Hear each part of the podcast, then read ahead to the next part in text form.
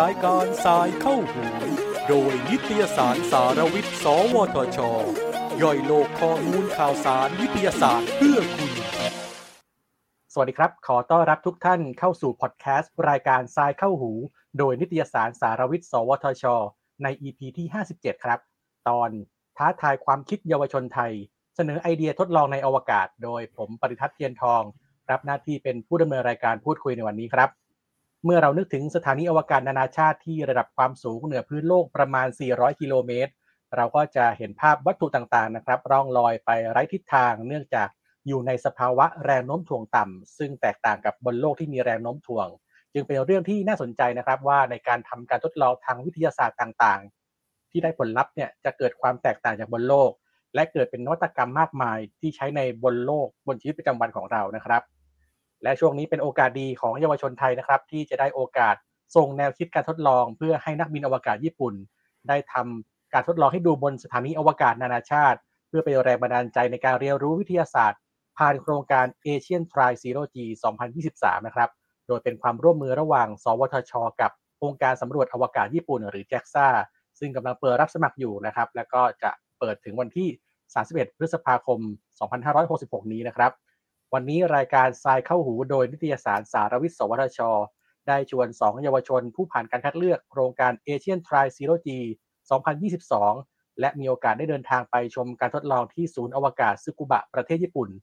มาถ่ายทอดประสบการณ์และแบ่งปันแนวคิด ในการเสนอไอเดียการทดลองสมัครเข้าร่วมโครงการจนประสบความสำเร็จนะครับ คนแรกก็คือ นางสาวจินนะ วัยวัฒนะหรือน้องพรีมครับ สวัสดีครับน้องพรีม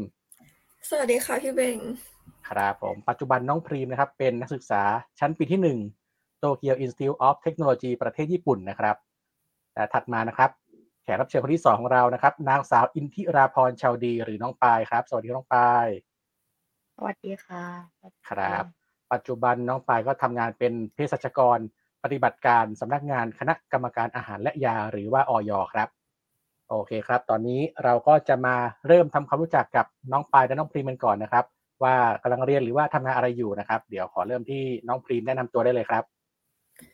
สวัสดีค่ะ ก็พิมพ์นะคะ ก็ตอนที่หนูสมัครโครงการ Asian Thai Zero G ก็อยู่ม .6 ค่ะ โรงเรียนมหิดลวิทยานุสรค่ะจังหวัดนครปฐมค่ะ ก็ตอนนี้ก็เรียนปีหนึ่งโครงการ G10 อะค่ะ Global Scientist and Engineering Program ที่โตเกียวเทคค่ะญี่ปุ่น ก็เรียนด้านวิศวะวิทยาศาสตร์ แล้วก็การแบบ management อะค่ะก็จะเป็นการเรียนแบบลักษณะสาขาค่ะ ครับตอนนี้เราก็รู้จักน้องพรีมแล้วนะครับ เดี๋ยวเรามาทำความรู้จักกับน้องปายบ้างนะครับ น้องปายช่วยแนะนำตัวหน่อยครับ ว่าตอนที่สมัครเข้าโครงการเรียนอะไรอยู่ และตอนนี้ทำงานอะไรอยู่ครับค่ะสวัสดีค่ะ ชื่อปายอินทิราพรชาวดีนะคะ ตอนที่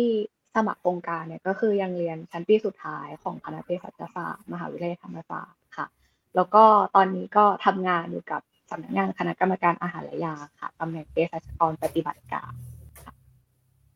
อืมครับถ้าอย่างนั้นอยากรู้แล้วว่าวัยเด็กเนี่ยชอบวิทยาศาสตร์ไหมหรือว่าทำไมถึงตัดสินใจมาเรียนสายวิทย์นะครับ เดี๋ยวเริ่มพี่น้องพรีมก่อนครับ ค่ะ ก็คือตอนเด็กๆอะค่ะ หนูก็ หมายถึงพ่อชอบพาไปมิวเซียม อะไรเงี้ยค่ะ แล้วก็เป็นคนที่ชอบแบบตั้งคำถามว่าแบบทำไม ทำไม อะไรเงี้ย ทำไมมันถึงเป็นแบบนี้ อะไรเงี้ยค่ะ แล้ววิทยาศาสตร์มันก็เหมือนอาจจะช่วยตอบปัญหาได้ ก็เลยสนใจอะค่ะ แล้วก็ชอบอ่านการ์ตูน ถ้า มันก็มีการ์ตูนหลากหลายนะคะ แต่ถ้าเป็นวิทยาศาสตร์ก็อย่างเช่น แบบแก๊งซ่าท้าทดลอง แก๊งซ่าท้าประดิษฐ์อะค่ะ ก็ทำให้แบบเป็นแรงบันดาลใจค่ะ อืมแล้วน้องปายล่ะครับค่ะของหนูจะเริ่มจากตอนที่ช่วง เรียนประถมอะไรอย่างเงี้ยชอบไปห้องสมุดค่ะ ห้องสมุดก็มีทั้งพวกการ์ตูน สารานุกรมที่เกี่ยวกับวิชาวิทยาศาสตร์ มันก็เหมือนทำให้เราได้ซึมซับแล้วก็เรียนรู้วิทยาศาสตร์ที่มันย่อยง่ายขึ้น ก็เลยทำให้รู้สึกแบบชอบแล้วก็สนุกกับวิชานี้ค่ะอืมครับ ซึ่งมีความสนใจทางวิทยาศาสตร์ตั้งแต่เด็กๆแล้ว จนมาปัจจุบันเนี่ยมาเจอโครงการที่เกี่ยวกับเรื่องอวกาศนะครับ ที่มาสมัครเข้าร่วมโครงการ Asian Tri Zero G ของสวทชนะครับ มีอะไรที่มัน มีความประทับใจหรือว่ามีความสนใจอะไรในวัยเด็กไม่เกี่ยวกับเรื่องดาราศาสตร์หรืออวกาศครับเดี๋ยวเริ่มที่น้องปายก่อนได้เลยครับค่ะหนูคิดว่าเด็กที่เรียนสายวิทย์เกือบส่วนใหญ่อะค่ะ น่าจะมีความชื่นชอบส่วนหนึ่งเกี่ยวกับเรื่องดาราศาสตร์อยู่แล้ว เพราะดูเป็นอะไรที่ค่อนข้างว้าวรู้สึกเหมือนได้เรียนรู้ท่องโลกกว้างอะไรอย่างเงี้ยค่ะ แล้วก็มีการ์ตูนวิทยาศาสตร์หลายอย่างที่ส่งเสริมเกี่ยวกับด้านนี้ เพราะฉะนั้นมันก็เหมือนเป็นความฝันหนึ่งที่เหมือนเราดูในภาพยนตร์อะไรอย่างเงี้ยค่ะ ตัวเอก จะอยู่ในห้องที่คอยชมว่ามีการบังคับการจรวดยิงเป็นยังไง แล้วพอยิงไปถึงแล้วแบบทุกคนลุกขึ้นยืนตบมือ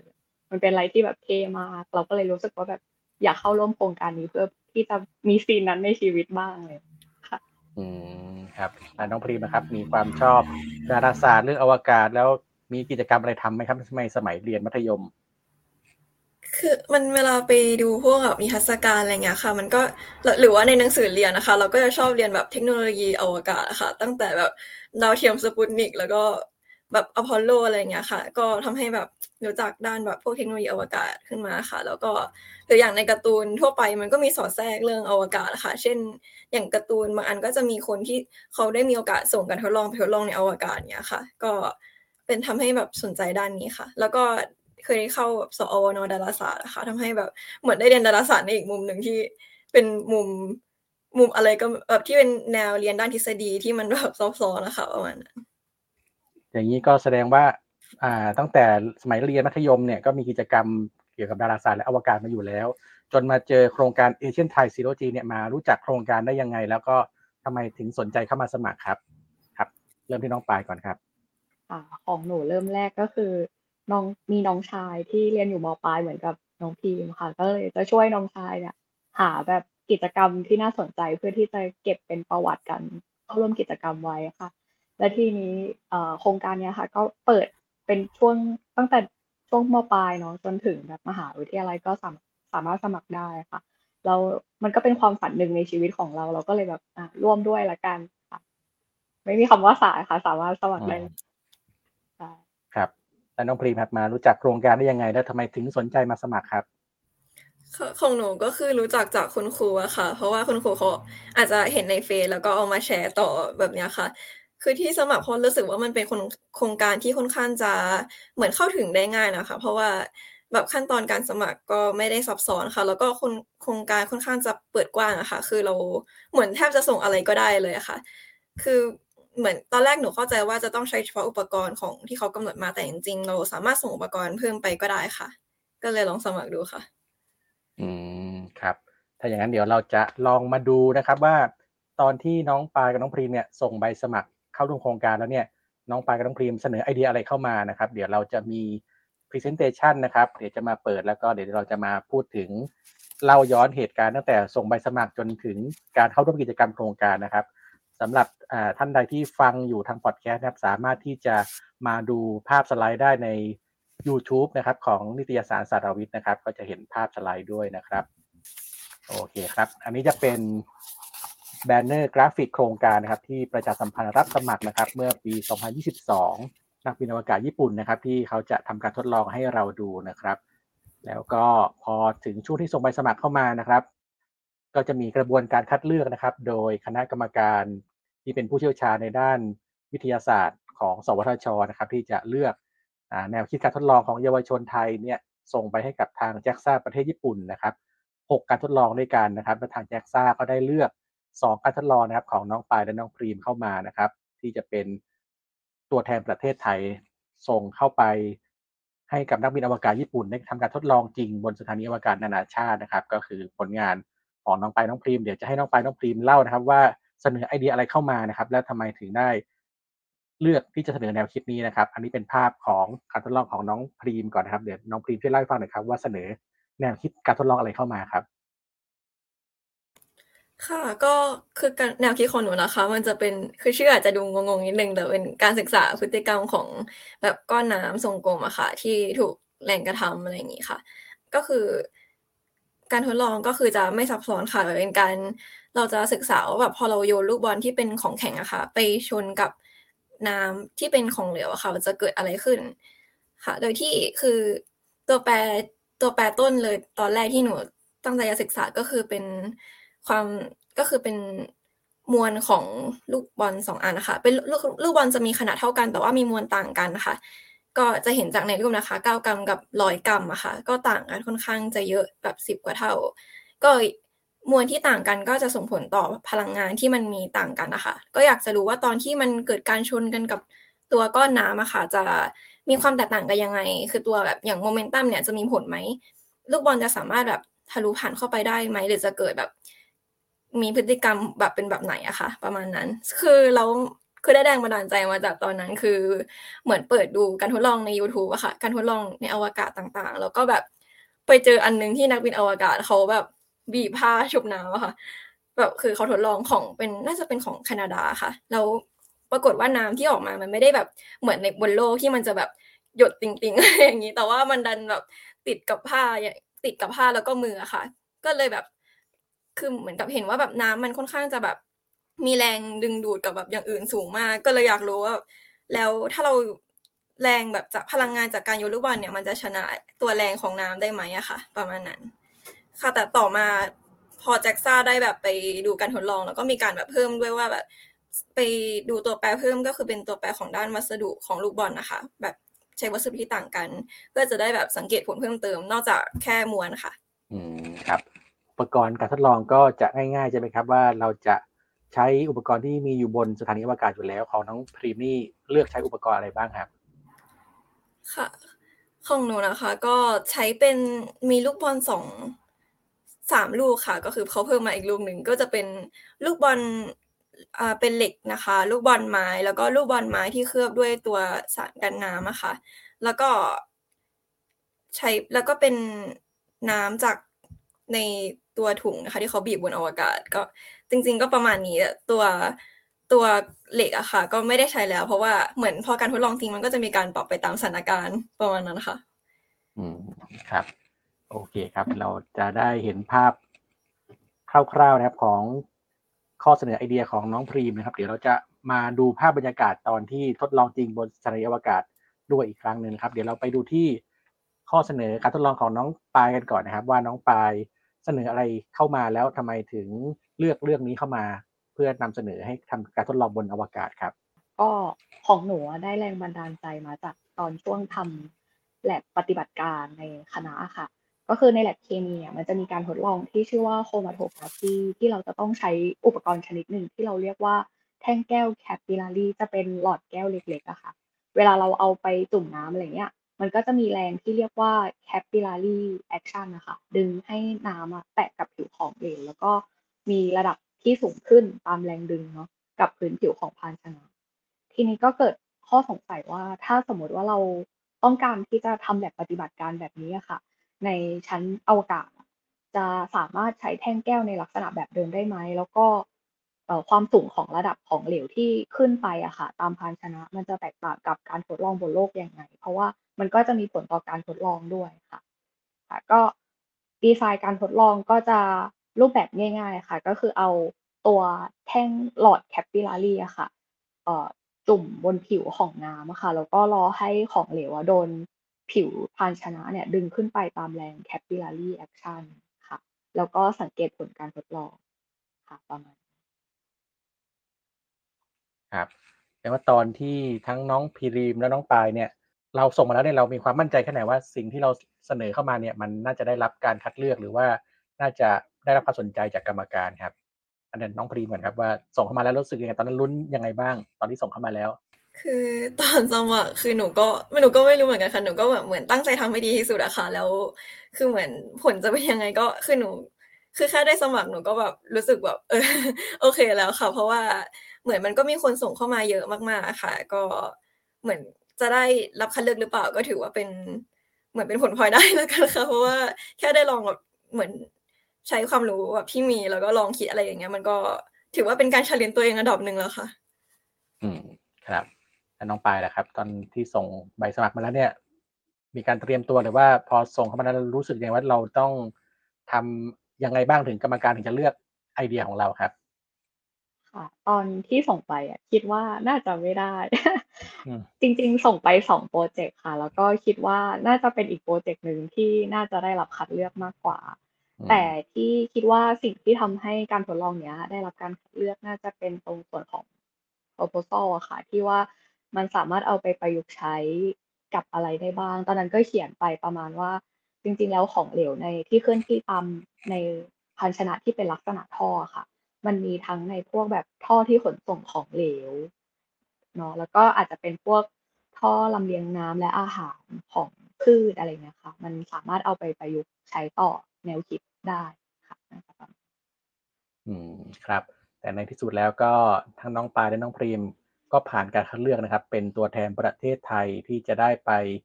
ชมการทดลองโดยนักบินอวกาศที่สึกุบะ Space Center ประเทศญี่ปุ่นนะครับ ซึ่งก่อนที่จะเดินทางไปเนี่ยก็จะต้องมีการประชุมแล้วก็มีการ สื่อสารกันนะครับ ระหว่างน้องปายน้องพรีมกับทาง JAXA ประเทศญี่ปุ่นเนี่ยช่วงนั้นเนี่ยเราต้องเตรียมตัวยังไงบ้างว่าทาง JAXA เขามีข้อกำหนดหรือว่ามีอะไรที่จะต้องร้องขอมาให้เราเนี่ยช่วยทำให้เขาก่อนบ้างครับ ก่อนที่เดินทางไปชมการทดลองครับน้องพรีมก่อนครับว่าต้องเตรียมตัวเป็นอะไรเป็นพิเศษบ้างครับ ก่อนที่จะไป ค่ะ แล้วก็จะมีการเหมือนนัดประชุม meeting กับทาง JAXAค่ะ อย่างแรกก็ทำความรู้จักกับแบบนักบินอวกาศค่ะ แล้วก็ทีมงานของแจ็คซาค่ะ ซึ่งเขาต่อมานะคะ เราก็ต้องแบบเหมือนคุยกันวางแผนเรื่องวิธีการทดลองค่ะ เขาก็จะเหมือนทำการเช็คกับเขาว่าเขาเข้าใจถูกต้องไหมว่าแบบขั้นตอนต่างๆ อย่างละเอียดเลยค่ะ ก็ตามสไตล์คนญี่ปุ่นนะคะทุกอย่างต้องเป๊ะค่ะ คือเราก็จะต้องมีการบ้านเพิ่มก็คือเราต้องไป เหมือนพิจารณาแต่ละขั้นตอนแบบให้มันรอบคอบขึ้นนะคะ แบบไปดูมาใหม่ว่ามันจะใช้เวลาเท่านี้ถูกจริงๆไหมอะค่ะ ให้เราลองไปคิดเพิ่มค่ะ อย่างของหนูคือตอนแรกหนูอาจจะแบบคาดการเวลาแบบน้อยกว่าน้อยเกินไป ซึ่งจริง ๆ มันมากกว่านั้นอย่างเงี้ยค่ะ คือเขาก็ให้หนูไปลองเขียน proposal มามามาใหม่ค่ะ ประมาณนั้นค่ะอืมซึ่งเวลาที่เขากำหนดมาก็คือไม่เกินสิบนาทีใช่ไหมครับ การทดลอง ใช่ค่ะ ครับ แล้วทองน้องพรีมที่เขาบอกมาเนี่ย มันใช้ไปกี่นาทีครับ ถึงต้องมาปรับเปลี่ยนใหม่อ๋อค่ะ คือตอนแรกค่ะ หนูไปดูอ้างอิง คือตอนที่สร้างตัวน้ำก้อนน้ำอะค่ะ ก็คือจริง ๆ หนูไปดูวิดีโอของปีก่อนปีก่อนที่เขามีการสร้างก้อนน้ำเหมือนกัน แต่ว่าคือหนูลืมดูว่าวิดีโออันนั้นนะคะเขากดคูณสองหรือคูณเท่าไหร่ไม่รู้ มันก็เลยดูเร็วแต่จริง ๆ มันช้ากว่านั้น แบบช้ามากๆก็เลยเราจะต้องแบบไปแก้ตรงนั้นใหม่ค่ะ อืม ครับก็ปรับเปลี่ยนจนสามารถที่จะได้รับการยอมรับจากทางแจ็กซ่านะครับ ส่วนของน้องปายเนี่ยมีต้องเตรียมอุปกรณ์อะไรเป็นพิเศษบ้างครับ ค่ะ ของหนูก็คือพอเราเสนอการทดลองไปแล้วค่ะการไอตัวอุปกรณ์จริง ๆ ที่เราเอาขึ้นไป มันจะต้องไม่เป็นอันตรายต่อนักบินอวกาศด้วยที่นี้แคปิลารีทิวส่วนใหญ่อะค่ะ มันจะเป็นแก้ว เพราะฉะนั้นเนี่ยทางแจ็กซ่าก็เลยจะเสนอให้เปลี่ยนเป็นวัสดุอื่น ๆ ค่ะ ก็จะมีอย่างเช่นพวก เอ่อพวกไวนิลค่ะ พวกเอ่อซิลิโคน แล้วก็พวกโพลีคาร์บอเนตก็จะเปลี่ยนวัสดุไปที่มันไม่แตกหักนะแล้วก็จะมีการเช็คกับเราเสมอว่าการทดลองที่เขาเข้าใจอะค่ะเอ่อถูกต้องตามที่เราแบบอยากให้เป็นหรือเปล่า หรือว่าบางทีเขาก็จะมีการเสนอปรับเปลี่ยนการทดลองอะไรเงี้ยค่ะ ให้กับเราด้วย ซึ่งเขาเขียนเป็นภาพโฟล์ชาร์ตออกมาได้ละเอียดมากหรือประทับใจมากอืมครับ ในสุดก็ผ่านด่านนะครับการเตรียมตัวนะครับ ก่อนที่จะทำการทดลองจริงนะครับ ทางแจ็กซ่าก็มาทำการตรวจเช็คอุปกรณ์นะครับ แล้วก็ซักซ้อมแล้วก็ดูขั้นตอนการทดลองทำความเข้าใจนะครับ กับทั้งน้องปายและน้องพรีมนะครับ จนในที่สุดนะครับ ตอนนั้นก็ลุ้นอยู่เหมือนกันใช่ไหมครับว่าเพราะว่าอาจจะเป็นช่วงที่ทางญี่ปุ่นเพิ่งเปิดประเทศใหม่ๆ หลังจากโควิด ตอนนั้นก็รู้สึกยังไงบ้างตอนที่เรารู้สึกว่า จะได้ไปทดลองจริงที่ประเทศญี่ปุ่นแล้วความรู้สึกตอนนั้นเป็นยังไงครับ ก็รู้สึกดีใจค่ะ ตอนแรกนึกว่าจะได้ดูแบบออนไลน์จากญี่ปุ่นส่งมาทางไทย เพราะว่าช่วงนั้นมันติดโควิดพอดี ก็โชคดีมาก ๆ ที่เปิดประเทศพอดี อ่าต้องพรีมตอนนั้นรู้สึกยังไงครับ ตอนที่รู้ว่าจะได้ไปชมการทดลองที่ประเทศญี่ปุ่นครับ ค่ะ คือก็รู้สึกดีใจ คือมันไหลอารมณ์มากค่ะ ดีใจตื่นเต้น กดดัน เครียดเพราะว่ามันต้องไม่นำเสนอด้วยอะค่ะ แล้วแบบ คืออันนั้นมันคือเป็นแจ็คซ่าที่แบบ คนญี่ปุ่น แล้วก็คือเป็นมันเป็นองค์กรที่แบบจริงจัง ไม่ใช่แบบว่านำเสนอเล่นๆนะคะ คือรู้สึกว่าจะต้องแบบตั้งใจแล้วก็เตรียมไปอย่างดีมากๆค่ะ อืมครับ ในสุดก็ผ่านการเตรียมตัวอย่างเต็มที่แล้วนะครับ ก็มาถึงวันที่เราได้เดินทางนะครับ ไปที่ประเทศญี่ปุ่นนะครับ ตอนนี้เป็นภาพที่อยู่ที่สนามบินสุวรรณภูมิ ก่อนที่จะเดินทางไปประเทศญี่ปุ่นนะครับ แล้วก็เดินทางไปถึงที่ประเทศญี่ปุ่นแล้วนะครับ ไปที่เมืองซึคุบะนะครับ ซึ่งเป็นที่ตั้งของซึกุบะสเปซเซ็นเตอร์สำนักงานของแจ็กซ่านะครับไปถึงวันแรกนี่เป็นยังไงบ้างน้องไปน้องพรีมช่วยเล่าให้ฟังหน่อยครับว่า บรรยากาศที่เมืองสกุบะวันแรกที่เราไปถึงแล้วเป็นยังไงบ้างครับเล่าบรรยากาศให้ฟังหน่อยครับ เชิญน้องปายก่อนครับค่ะ ก็บรรยากาศไปถึงก็หนาวหนาวชื้นชื้นวันนั้นฝนตกนิดนึงพอดีค่ะจำได้แล้วก็ ไปถึงก็เหมือนไปหาที่พัก แล้วก็ไปหาอาหาร แล้วก็ไปตามมื้ออาหารมื้อดังค่ะ ใช่ เป็นตัวราเมงกับทาโกยากิเนาะมื้อแรกของเราที่ซูคุบะ แล้วน้องน้องน้องพรีมนะครับ ไปถึงที่ญี่ปุ่นที่เมืองซูบะแล้ว สิ่งที่เจอวันแรกๆเนี่ยความรู้สึกที่เจอเนี่ยเป็นยังไงบ้างครับ ค่ะ ก็อย่างแรกก็รู้สึกทึ่งกับอากาศที่แบบมันหนาวหนาวเย็นมากค่ะ แบบบางทีก็มีน้ำน้ำแบบแข็งเป็นน้ำแข็งอะค่ะ แล้วก็ เมืองซูคุบะก็เป็นเมืองที่น่าอยู่ค่ะเงียบสงบดีค่ะ แล้วก็มีพอไปดูตรงป้ายค่ะ ที่สถานีพอถึงรถไฟไปถึงอะคะ เราจะเจอแบบเป็นคือเหมือนกับมีสถาบันวิจัยเยอะมากๆค่ะ นอกจากแจ็กซ่าแล้วก็มีแบบหลายด้านค่ะ แบบชีวะอะไรอย่างเงี้ยค่ะ คือเป็นเมืองแห่งวิทยาศาสตร์จริง ๆ ค่ะ อืมครับ ก็ช่วงที่ทั้งน้องปายน้องพรีมนะครับ ไปก็เป็นช่วงเดือนมกราคมนะครับ ก็ยังเป็นช่วงอากาศหนาวที่ญี่ปุ่นอยู่นะครับ พอไปถึงแล้วก็มีโอกาสได้ทานอาหารญี่ปุ่นนะครับ แล้วก็ไปถึงที่สำนักงานของแจ็กซ่านะครับ อย่างภาพนี้นะครับ เป็นภาพแรกที่ได้เจอกับเพื่อนๆจากประเทศต่างๆนะครับ ที่เสนอการทดลองเข้ามาแล้วก็ได้รับคัดเลือกเหมือนกันนะครับ จากหลาย ๆประเทศ อันนี้เป็นภาพถ่ายหน้าสำนักงานของแจ็กซ่านะครับกับจรวด H2 นะครับจำลองนะครับน้องปายน้องพรีช่วยเล่าหน่อยครับว่าวันแรกที่ไปเจอเพื่อนๆแล้วมีการทำความรู้จักยังไงกันบ้างครับ มีเพื่อนใหม่ ๆ เข้ามาที่ได้ได้มาชมการทดลองด้วยกันน้องปายช่วยแนะนำเรื่องประสบการณ์ที่ได้เจอเพื่อนๆใหม่บ้างหน่อยครับแทบจะเป็นครั้งแรก ๆ ของหนูเลยเหมือนกันค่ะ ที่มีโอกาสได้เจอเพื่อนที่เป็นต่างชาติเพื่อนใหม่ค่ะ ก็เราด้วยความเป็นคนไทยอะค่ะ ก็พยายามที่จะแบบเข้าหาก่อนเลยนะคะไปชวนคุยจำได้ว่าชาติแรกที่ได้คุยน่าจะเป็นไต้หวันนะคะก็คือโรเจอร์ค่ะ ก็ทุกวันนี้ก็ยังแบบว่า ติดต่อกันอยู่ห่างๆค่ะ รู้สึกว่าได้เพื่อนใหม่มาเต็มเลย อืมครับแล้วน้องพรีมนะครับ ได้เจอเพื่อนใหม่ ๆ จากประเทศไหนบ้าง แล้วก็ทำความรู้จักกันยังไงกันบ้างครับ ค่ะ ก็ค่ะเพื่อนคนแรกก็เพื่อนไต้หวันนี่แหละค่ะ แต่ว่าคือทุกคนเขาก็เป็นคนแบบ friendly อะค่ะ แล้วก็พูดภาษาอังกฤษก็เก่งใช้ได้เลยค่ะ แล้วก็คือหนูก็อึ้งกับแบบ background ของเพื่อนแต่ละคนมากๆค่ะ แบบ คืออันนี้ไม่ได้มีแค่เฉพาะนักเรียนมัธยมอะค่ะ ก็มีมหาลัยด้วยแบบบางคนเขาก็ศึกษาด้านแบบ space engineering หรือบางคนก็แบบเรียนฟิสิกส์เรียนหมอเรียนด้านการแพทย์การแบบชีวะทำวิจัยอะไรเงี้ยค่ะ ก็ถือว่าแบบหลากหลายมากค่ะ คือเขามีแบบมี passion ในด้านนี้จริง ๆค่ะ หรือแบบก็บางคนหนูก็แบบเขาก็มาคนเดียวอะไรเงี้ยเขาก็หรือแบบมีโรงเรียนพามาด้วยมาแบบทำถ่ายทำข่าวอย่างจริงจังมากค่ะ อืมครับ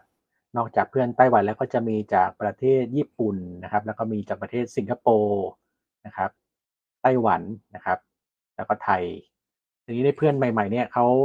เขามีความสนใจอะไรเป็นพิเศษไหมครับหรือว่าการทดลองของเขาเนี่ยเขานำเสนออะไรที่มันน่าสนใจบ้างครับยกยกตัวอย่างมาได้ว่าเรื่องไหนที่เราเห็นแล้วมันรู้สึกว้าวรู้สึกว่า เอ๊ะเขามีแนวคิดที่มันน่าสนใจครับเดี๋ยวลองยกตัวอย่างให้ฟังหน่อยครับ ค่ะ ก็จะมีของเพื่อนญี่ปุ่นนะคะที่ตอนแรกหนูอ่านใน proposal แล้วหนูก็งงมากว่า เขาคำอัพไอเดียนี้มาได้ยังไงอะค่ะ ก็คือเป็นการทดลอง เหมือนดูเรื่องเป็นกานูล่ามาจากกานูล่าแก๊สนะคะก็คือเหมือนเป็น แต่ที่เขาทดลองเขาจะใช้เป็นก้อนทองแดง หรือพลาสติกสักอย่างนะคะแล้วก็เอามาเขย่าแบบในตัวเป็น เขาเรียกว่า เป็นลูกแก้วแบบเป็นก้อนพลาสติกอะค่ะ กลวงค่ะ เขาก็แบบดูการเคลื่อนที่ของมันว่าเขาเหมือนจำลองว่าแบบ มันจะคล้ายๆกับการเคลื่อนที่ของตัวแอสเตรอยค่ะ ตัวดาวเคราะห์น้อยค่ะ อืมครับ ก็ได้รู้จักเพื่อนใหม่แล้วก็ได้เห็นไอเดียการทดลองของเพื่อนๆที่น่าสนใจนะครับ หลังจากที่เราถ่ายรูปที่ด้านหน้าแล้วก็เข้าไปสู่ด้านในนะครับ ไปสู่พิพิธภัณฑ์อวกาศของ JAXA นะครับ ไปเจออะไรบ้างข้างในนั้นครับน้องปายช่วยเล่าให้ฟังหน่อยครับว่าในพิพิธภัณฑ์มีอะไรที่น่าสนใจบ้าง ค่ะ ข้างในก็จะมีพวกแบบจำลองโมเดลจรวดต่าง ๆ ค่ะ แล้วก็จะมีห้องใหญ่ ๆ ที่จำลองเป็นขนาดไซส์จริงของ Kibo module ค่ะ ก็คือจะเป็นส่วนของสถานีอวกาศที่เป็น part ของประเทศญี่ปุ่นค่ะ อยู่ในนั้น ลองเข้าไปก็จะเห็นเป็นพวกแผงวงจรเต็มไปหมดเลย ไม่รู้แผงอะไรบ้าง ก็รู้สึกว่าแบบ โอเค นักบินอวกาศน่าจะต้องแบบรู้ process หลาย ๆ อย่างมาก ถึงจะสามารถใช้งานได้ น้องพรีมมีเสริมอะไรไหมครับว่าเข้าไปในพิพิธภัณฑ์แล้วมีอะไรที่เราเห็นและน่าสนใจบ้างครับ ค่ะ คือนอกจากตัวที่เป็น Tsukuba Space Center ที่ในรูปนะคะ อันนี้จะเป็นเหมือนเปิดให้คนทั่วไปเข้าไปชมได้ค่ะ แต่ว่าก็จะมีอีกที่หนึ่งก็คือเหมือนเป็นโซนจัดแสดงพวกแบบเทคโนโลยีที่เขากำลังจะเอาไปร้อนจริง ๆ ในสถานีกับอวกาศอะค่ะ ก็อย่างมันจะมีพวกหุ่นยนต์ที่นักบินอวกาศเขาที่เขาจะไปช่วยให้ นักบินอวกาศไม่ต้องทำงานที่มันจำซ้อนนะคะ เพื่อแบบประหยัดแบบเวลาอะไรอย่างนี้ค่ะ แล้วก็มีพวกเหมือนเป็นอุปกรณ์ทางชีววิทยาค่ะ ใช้ในการแบบพวกเพาะเอ่อพืชหรือว่าแบบเลี้ยงพอเลี้ยงเนื้อเยอะอะไรเงี้ยค่ะ ที่เขาเอามาโชว์ให้ดูค่ะ อืมครับ ก็มีโอกาสได้เห็นเรื่องราวต่างๆ ที่เกี่ยวกับการทดลองทางด้านวิทยาศาสตร์อวกาศนะครับ ก็เป็นประสบการณ์ที่น่าจะเสริมความรู้ได้ดีมากเลยนะครับ แล้วก็มาถึงเวลาที่เป็นไฮไลท์ของกิจกรรม Asian Try Zero G 2022 นะครับ ก็คือจะมีการเข้าไปห้อง control room ของ JAXA เพื่อที่จะไปชมการทดลองที่ถ่ายทอดสด real-time มาจากสถานีอวกาศนานาชาตินะครับ ภาพนี้เป็นก่อนที่เราจะเข้าไปชมการทดลองเนี่ยเขามานั่งประชุมนั่งแนะนำตัวกัน แล้วก็มีการนำเสนอ แนวคิดของแต่ละคนนะครับ ช่วยเล่าเล่าบรรยากาศหน่อยครับว่าเข้าไปในห้องที่เจอกัน มีการประชุมกันเนี่ย มีเรื่องเขาพูดอะไรกันบ้าง มีการแนะนำวิธีการทดลองอะไรกันบ้างครับน้องปายก่อนครับ ค่ะตอนที่เข้าไปก็จะไล่การนำเสนอเป็นแต่ละประเทศไปค่ะ ตอนช่วงที่เพื่อนนำเสนอก็รู้สึกว่าเเพื่อนแต่ละคนนะคะ สามารถนำเอาคล้ายๆกับ ทฤษฎีพื้นฐานทางฟิสิกส์หรือว่าทางดาราศาสตร์เลยนะคะมาประยุกต์ใช้เพื่อทำให้เกิดการทดลองใหม่ค่ะก็คือจริงๆแล้วการทดลองใหม่ก็คือจะเป็นโจทย์หรือเงื่อนไขอย่างหนึ่งของทางแจ็กซ่าด้วยที่จะต้องส่งเข้าสมัคร ซึ่ง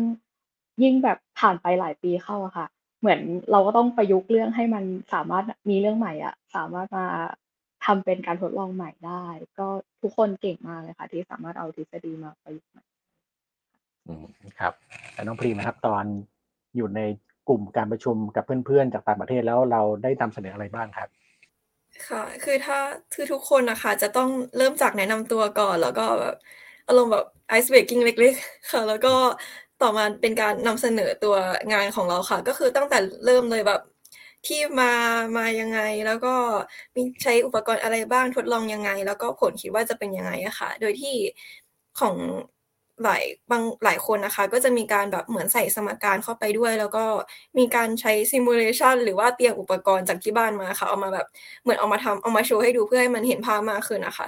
ก็คือบรรยากาศคือตึงมากเลยค่ะแต่ว่าค่อนข้างจะ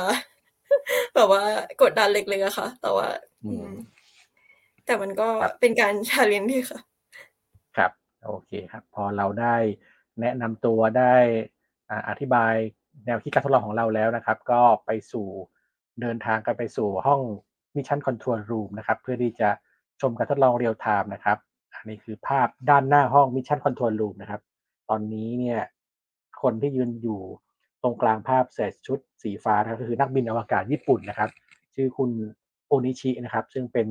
คนที่ทำการทดลองให้กับเด็กไทยในโครงการ Asian Tri Zero G ในปี 2016 นะครับ ก็มา มาร่วมกิจกรรมครั้งนี้ด้วยช่วยเล่าบรรยากาศให้ฟังหน่อยครับว่านักบินอวกาศมาแล้วเขามีการพูดอะไรกับเราบ้าง แล้วก็มีหน้าที่อะไรบ้างในวันนั้น ค่ะ ก็นักบินอวกาศก็จะเข้ามาร่วมกับเราค่ะว่าการทดลองที่เราทำเราทำเพื่ออะไรแล้วก็ผลการทดลองที่ได้ออกมาค่ะ เขาก็จะเดินมาถามเลยว่า ที่ผลการทดลองเป็นอย่างนี้เป็นแบบที่เราคิดไว้ไหม ถ้าไม่เป็นหรือว่าเป็นนะคะ มันเป็นสาเหตุเราเดาว่าน่าจะมาเกิดมาจากสาเหตุอะไรประมาณแล้วก็จะมีแบบบางทีก็จะเข้ามาคุยเกี่ยวกับประสบการณ์ของนักบินอวกาศเนี่ยค่ะ ว่าตอนที่ไปอยู่บนนั้นเป็นยังไงหรือว่าเพื่อนบางคนที่สนใจอยากจะเป็นนักบินอวกาศในอนาคตนะคะเขาจะถามว่ามีขั้นตอนการเตรียมตัวยังไงบ้างถามน้องพรีมนะครับ พอได้เข้าไปในห้อง mission control room แล้ว พอเห็นม่านเปิดห้องกระจกออกมาแล้วได้เห็นการทำงานของเจ้าหน้าที่ภาคพื้นดินเนี่ย เห็นแล้วรู้สึกไงบ้างแล้วก็ แล้วก็นักบินอวกาศเนี่ยมีโอกาสได้คุยอะไรกับน้องพรีมบ้างครับ ค่ะก็คือข้างในคือแบบว้าวมากค่ะ คือเห็นว่าข้างหลังกระจกคือมันมันเหมือนในหนังเลยอะค่ะ คือแบบมันคอมพิวเตอร์แล้วก็แบบเขาเปิดดูการทดลองของเราแบบแผนต่างๆ คือโต๊ะหนึ่งก็กำลังแบบคุยกันนักบินอวกาศแบบจริงจังมากโต๊ะหนึ่งควบคุมแบบพวกแบบตัวทิศทางของแบบเหมือนโมดูลนะคะว่ามันกำลังเคลื่อนที่ยังไงอยู่อะค่ะ ก็คือ พื่อให้การทดลองมันสำเร็จอะค่ะ โดยที่นักบินอวกาศเขาก็จะแบบมีการบรรยายด้วยค่ะว่าข้างในห้องควบคุมกับแบบสื่อสารเนี่ยมันทำงานยังไง คือโต๊ะไหนทำหน้าที่อะไรอะค่ะ ซึ่งทุกทุกโต๊ะก็คือมีความสำคัญต่อภารกิจนี้อะค่ะ แล้วก็มีอธิบายระหว่างที่นักบินอวกาศกำลังทดลองของหนูอยู่อะค่ะ เขาก็บอกว่าเนี่ยนักบินคุณโคอิจิวากาตะเขาก็เป็นคนที่ ชำนาญมาก ๆเขาไปอยู่หลายรอบแล้วค่ะ คือเพราะว่าอย่างการเคลื่อนไหวในสภาวะที่มันแรงโน้มถ่วงต่ำอะแบบ หรือว่าการสร้างหยดสร้างก้อนน้ำของหนูอะค่ะ คือมันยากมากๆแบบก็เขาก็จะแบบบรรยายว่าแบบมันเป็นยังไงค่ะ ประมาณนั้นอืมครับก็เป็นประสบการณ์ที่ประทับใจมากในวันนั้นนะครับ แล้วก็มาถึงช่วงไฮไลท์สำคัญที่นักบินอวกาศญี่ปุ่น คุณโคอิจิวากาตะนะครับทำการทดลอง ไอเดียของเรานะครับที่เสนอขึ้นไปนะครับ แล้วก็ได้ทดลองจริงในวันนั้นนะครับ อันนี้ก็คือการทดลองของน้องปายนะครับว่านักบินอวกาศญี่ปุ่นเนี่ยทำการทดลองให้เราดูแล้วน้องปายช่วยเล่าหน่อยครับว่าเหตุการณ์ตอนช่วงที่นักบินอวกาศญี่ปุ่นคุณวากาตะทดลองการทดลองของน้องปายเนี่ยมันเกิดอะไรขึ้นบ้างครับค่ะของหนูตอนช่วงที่นักบินอวกาศทำการทดลองอะค่ะ ก็เนื่องจากว่าก่อนหน้านี้เรามีการเปลี่ยนวัสดุจากส่วนที่เป็น แก้วอะค่ะ เป็นวัสดุอื่น ก็เลยทำให้พอขึ้นไปอยู่บนชั้นของดาวเทียมอะค่ะ ของตัว International Space Station การทดลองมันไม่เป็นแบบที่เราคาดไว้ คือตอนแรกเราคิดจากทฤษฎีพื้นฐานว่า มันน่าจะเกี่ยวข้องแค่เกี่ยวกับเรื่องของแรงโน้มถ่วงของโลก ใช่ไหมคะ ที่แตกต่างจากพื้นโลก แต่จริง ๆ แล้วพอขึ้นไปบนนั้นอะมันมีปัจจัยอื่น ๆ ด้วย เช่น แรงตึงผิวระหว่างน้ำกับผิว ผิวพานชนะที่เปลี่ยนไปจากแก้วอะค่ะ มันก็ทำให้ผลการทดลองไม่เป็นแบบที่คิด ตอนนั้นของเหลวของหนูเนี่ยไม่มีแบบระดับน้ำที่สูงขึ้นไปตามภาชนะเลยในแต่ละวัสดุ และของน้องพรีมนะครับ พอถัดถัดมาก็จะเป็นการทดลองของน้องพรีมนะครับนักบินอวกาศญี่ปุ่นคุณวากาตะทดลองให้น้องพรีมเนี่ยช่วงนั้นช่วยเล่าให้ฟังหน่อยครับว่าการทดลองเป็นยังไงบ้างครับ ค่ะก็ลุ้นมากค่ะลุ้นแบบหัวใจจะวาย คือตอนสร้างก้อนน้ำอะค่ะสำหรับใครนะคะ ที่อยากจะการทดลองเกี่ยวกับก้อนน้ำนะคะ คิดดีๆ เรื่องขนาด คือมันสร้างยากนิดนึงอะค่ะ แบบ อันนี้ก็จะเห็นว่าแบบเขาบีบน้ำออกมาจากตัวเหมือนถุงอะค่ะ แล้วมันก็ติดอยู่อย่างนั้นเลยเขาก็ไม่ได้ไปใส่ในตัววงแบบเหล็กอะไร เพราะว่ามันแบบนี้คือดีสุดแล้วค่ะ ก็เสร็จแล้วก็จะเห็นว่าพอได้ก้อนน้ำแบบน่ารักน่ารักออกมาแล้วเขาก็จะทำการแบบโยนตัวลูกบอลไปใส่ตัวก้อนน้ำค่ะ ก็คือผลออกมาเนี่ย มันก็มีมีอะไรที่แบบทั้งที่เหมือนที่เราคิดไว้ แล้วก็ที่ต่างจากที่เราคิดค่ะ อย่างเช่นเรื่องของโมเมนตัมอะค่ะ คือถ้าจะเห็นมันจะมีพอโยนไปแล้วนะคะ ผลปรากฏว่าทั้งสามลูกค่ะ ลูกเหล็กเนี่ยจะมีแค่ลูกเหล็กที่มีมวลมากคือมากกว่าสิบเท่า มากกว่าไม้สิบเท่าเนี่ยที่สามารถทะลุเข้าไปในในตัวน้ำอะค่ะ แต่ว่าไม้สองอันเนี่ย ทั้งสองอันคือจะแค่เหมือนกระเด้งอยู่ที่ผิว แล้วก็เหมือนแบบ ลอยไปรอบผิวค่ะ อันนี้ก็คิดว่าเป็นเพราะว่าพลังงานเริ่มต้นที่แบบ มากพอที่จะชนะแรงตึงผิวของน้ำได้ค่ะ แต่ที่แปลกก็คือ เหมือนที่หนูไม่ได้คิดไว้ก็คือแบบลูกบอลไม่มีลูกบอลลูกไหนที่สามารถแบบหลุดออกไปจากก้อนน้ำได้เลยอะค่ะ คือคุณโคยคือตามที่หนูออกแบบไว้ตอนแรกคือ อาจจะเอาก้อนเอาลูกบอลอันเดิมออกก่อนแล้วค่อยเอาลูกบอลอันใหม่โยนเข้าไปใช่ไหมคะแต่ว่าปรากฏคือทำยังไงมันก็ไม่ยอมออกค่ะ ก็คือเหมือนกับว่า เป็นเรื่องน่าทึ่งที่เราเหมือน คนพบว่าแรงตึงผิวเนี่ยมันมันมีค่าแบบมากมากๆที่ แบบแม้แต่เราพยายามจะแบบใส่แรงเข้าไปเพิ่มเราก็ไม่สามารถแบบเอาแยกแยกไอตัวลูกบอลกับน้ำออกจากกันได้ค่ะ เรานอกจากนี้ก็ในระบบตอนสุดท้ายอะค่ะ ใน Final State เราจะพบว่าตัวลูกบอลแต่ละอัน มันก็มีตำแหน่ง position ตอนสุดท้ายต่างกันค่ะ ก็คือ ลูกบอลไม้ค่ะ ที่มีการเคลือบกันน้ำเนี่ยจะ จะจมลงไปน้อยที่สุดอะค่ะ ก็คือแล้วก็ลูกบอลเหล็กเนี่ยจะแบบติดกับตัวก้อนน้ำมากที่สุดค่ะ ก็คือเป็นเรื่องน่าจะเป็นเรื่องของขั้วค่ะ เรื่องความมีขั้วต่างๆ interaction ระหว่างวัสดุแบบเหล็กกับน้ำหรือไม้กับน้ำค่ะ ก็เป็นด้านเคมีอะไรอย่างเงี้ยค่ะ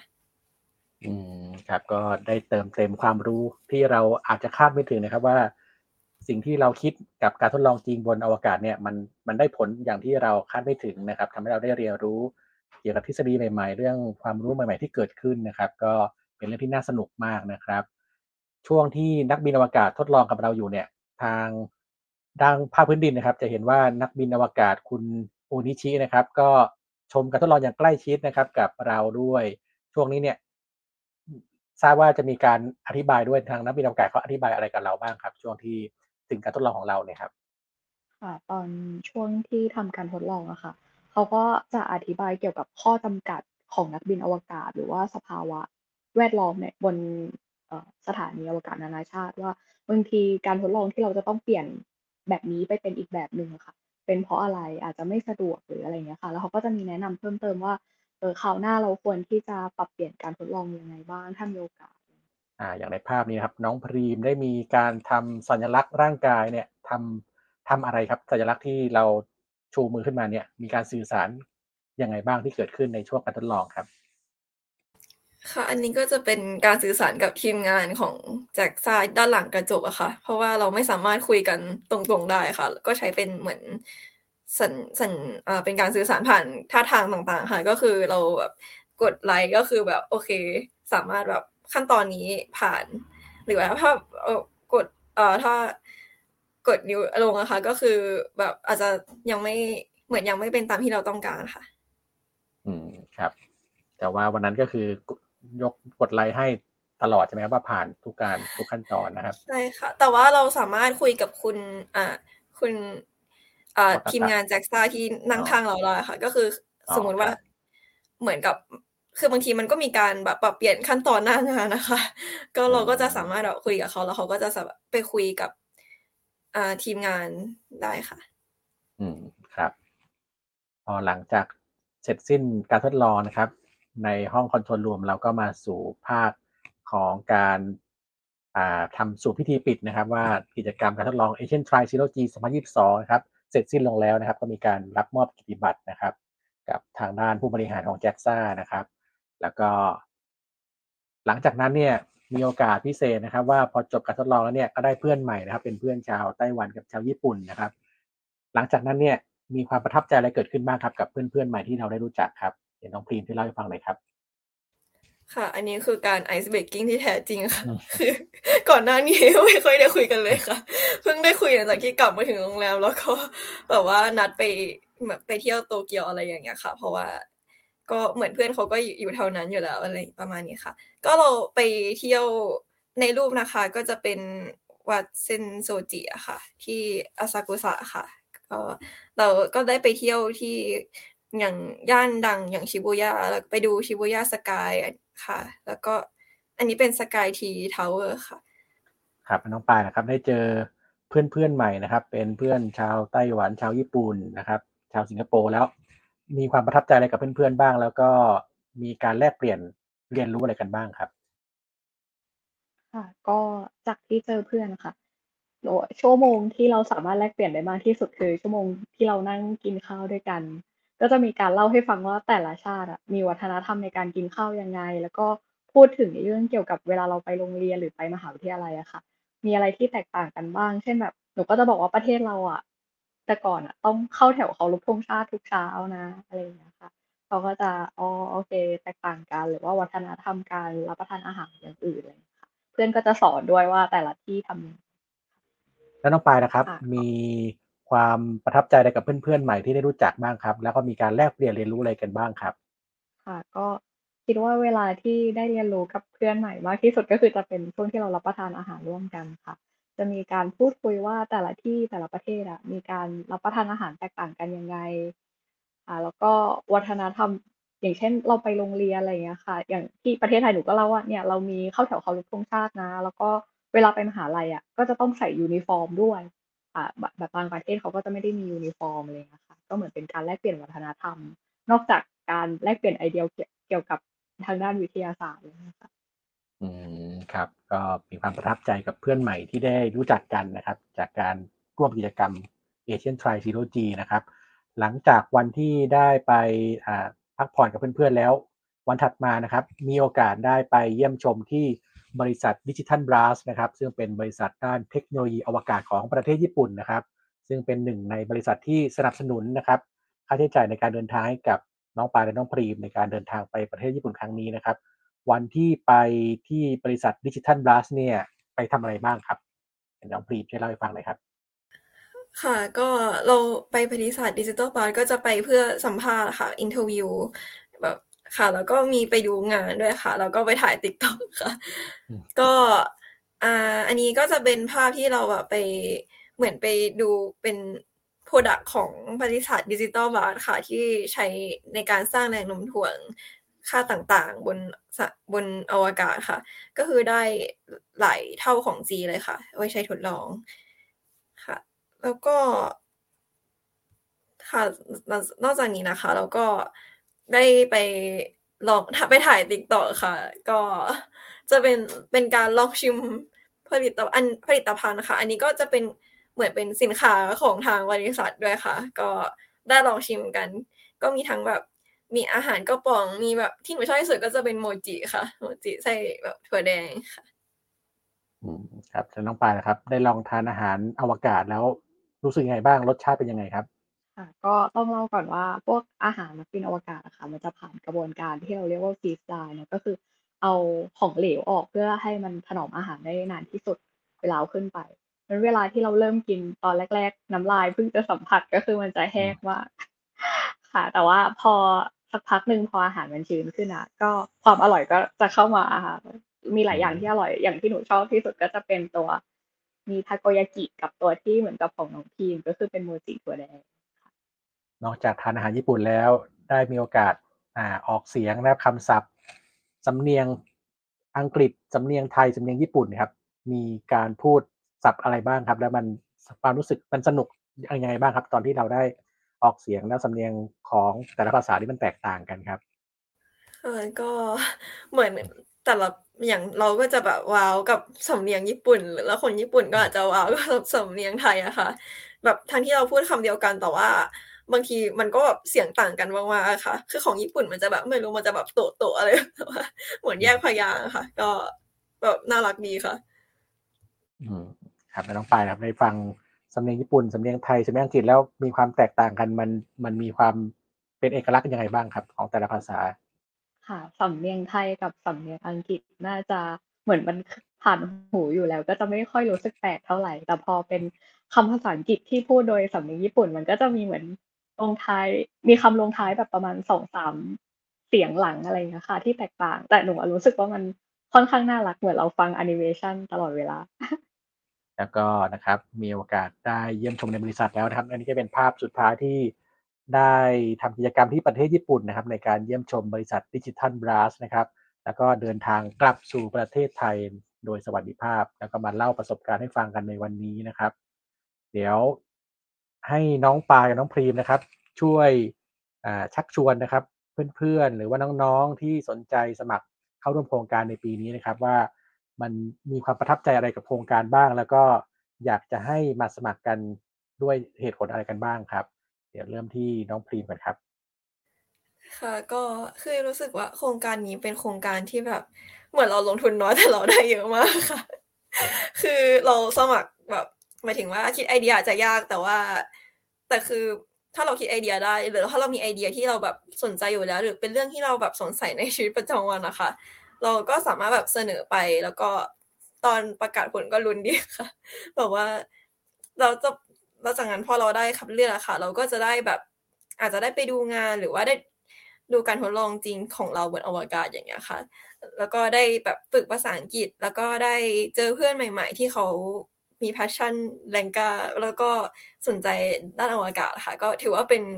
connection ที่ดีมากๆค่ะ มาที่น้องปายบ้างครับ มีความประทับใจอะไรกับโครงการ แล้วก็อยากจะให้ชวนเพื่อนๆ น้องๆ นะครับ มาสมัครร่วมโครงการ Asian Try Zero G 2023 ในปีนี้ครับ ค่ะ ก็ขอเชิญชวนน้องๆ แล้วก็อาจจะเป็นรุ่นเพื่อนๆ นะคะ มาสมัครโครงการนี้กันเยอะๆ นะคะ เพราะว่านอกจากจะได้เหมือนทบทวนกับสิ่งที่เราเคยตั้งคำถามไว้แล้วอะค่ะ ก็อาจจะทำให้เราได้ฝึกพวกภาษา ฝึกทักษะการนำเสนอ แล้วก็ได้เพื่อนแล้วก็แลกเปลี่ยนวัฒนธรรมใหม่ๆค่ะ ถึงแม้ว่าแบบเราอาจจะไม่ได้ถนัดเกี่ยวกับทางด้านฟิสิกส์หรือว่าดาราศาสตร์เลยนะคะเหมือนอย่างของหนูอย่างเงี้ยเรียนเภสัชก็จะแบบไปทางแนวเคมีชีวะอะไรเงี้ยเป็นหลัก แต่ว่าเราก็สามารถเอาทฤษฎีพื้นฐานที่เราสงสัยอะมาประยุกต์ใช้ แล้วก็ลองส่งเอ่อตัวการทดลองเพื่อที่จะให้ทางกรรมการได้ลองตัดสินใจก่อนก็ดีค่ะ เป็นประสบการณ์ที่ดีครั้งหนึ่งในชีวิต ครับโอเคครับ วันนี้ก็ต้องขอขอบคุณน้องปายและน้องพรีมมากนะครับ ที่ได้มาเล่าประสบการณ์ที่น่าประทับใจ แล้วก็เป็นโอกาสเรียนรู้ที่สำคัญครั้งหนึ่งในชีวิตนะครับ กับโครงการ Asian Tri Zero G นะครับหากน้องๆเยาวชนที่สนใจอยากได้รับประสบการณ์ดีๆ แบบทางน้องปายและน้องพรีมนะครับ สามารถที่จะดาวน์โหลดใบสมัครนะครับ แล้วก็ส่งใบสมัครส่งข้อเสนอการทดลองมาได้ที่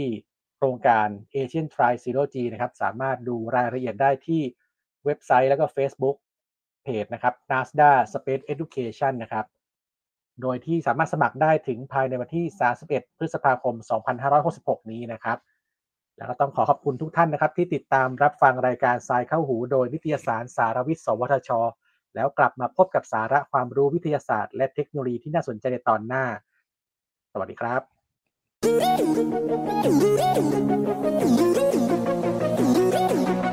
ตามรับฟังรายการทรายเข้าหู ได้ทุกวันอังคารทางนัสดาพอดแคสต์และแฟนเพจนิตยสารสารวิทย์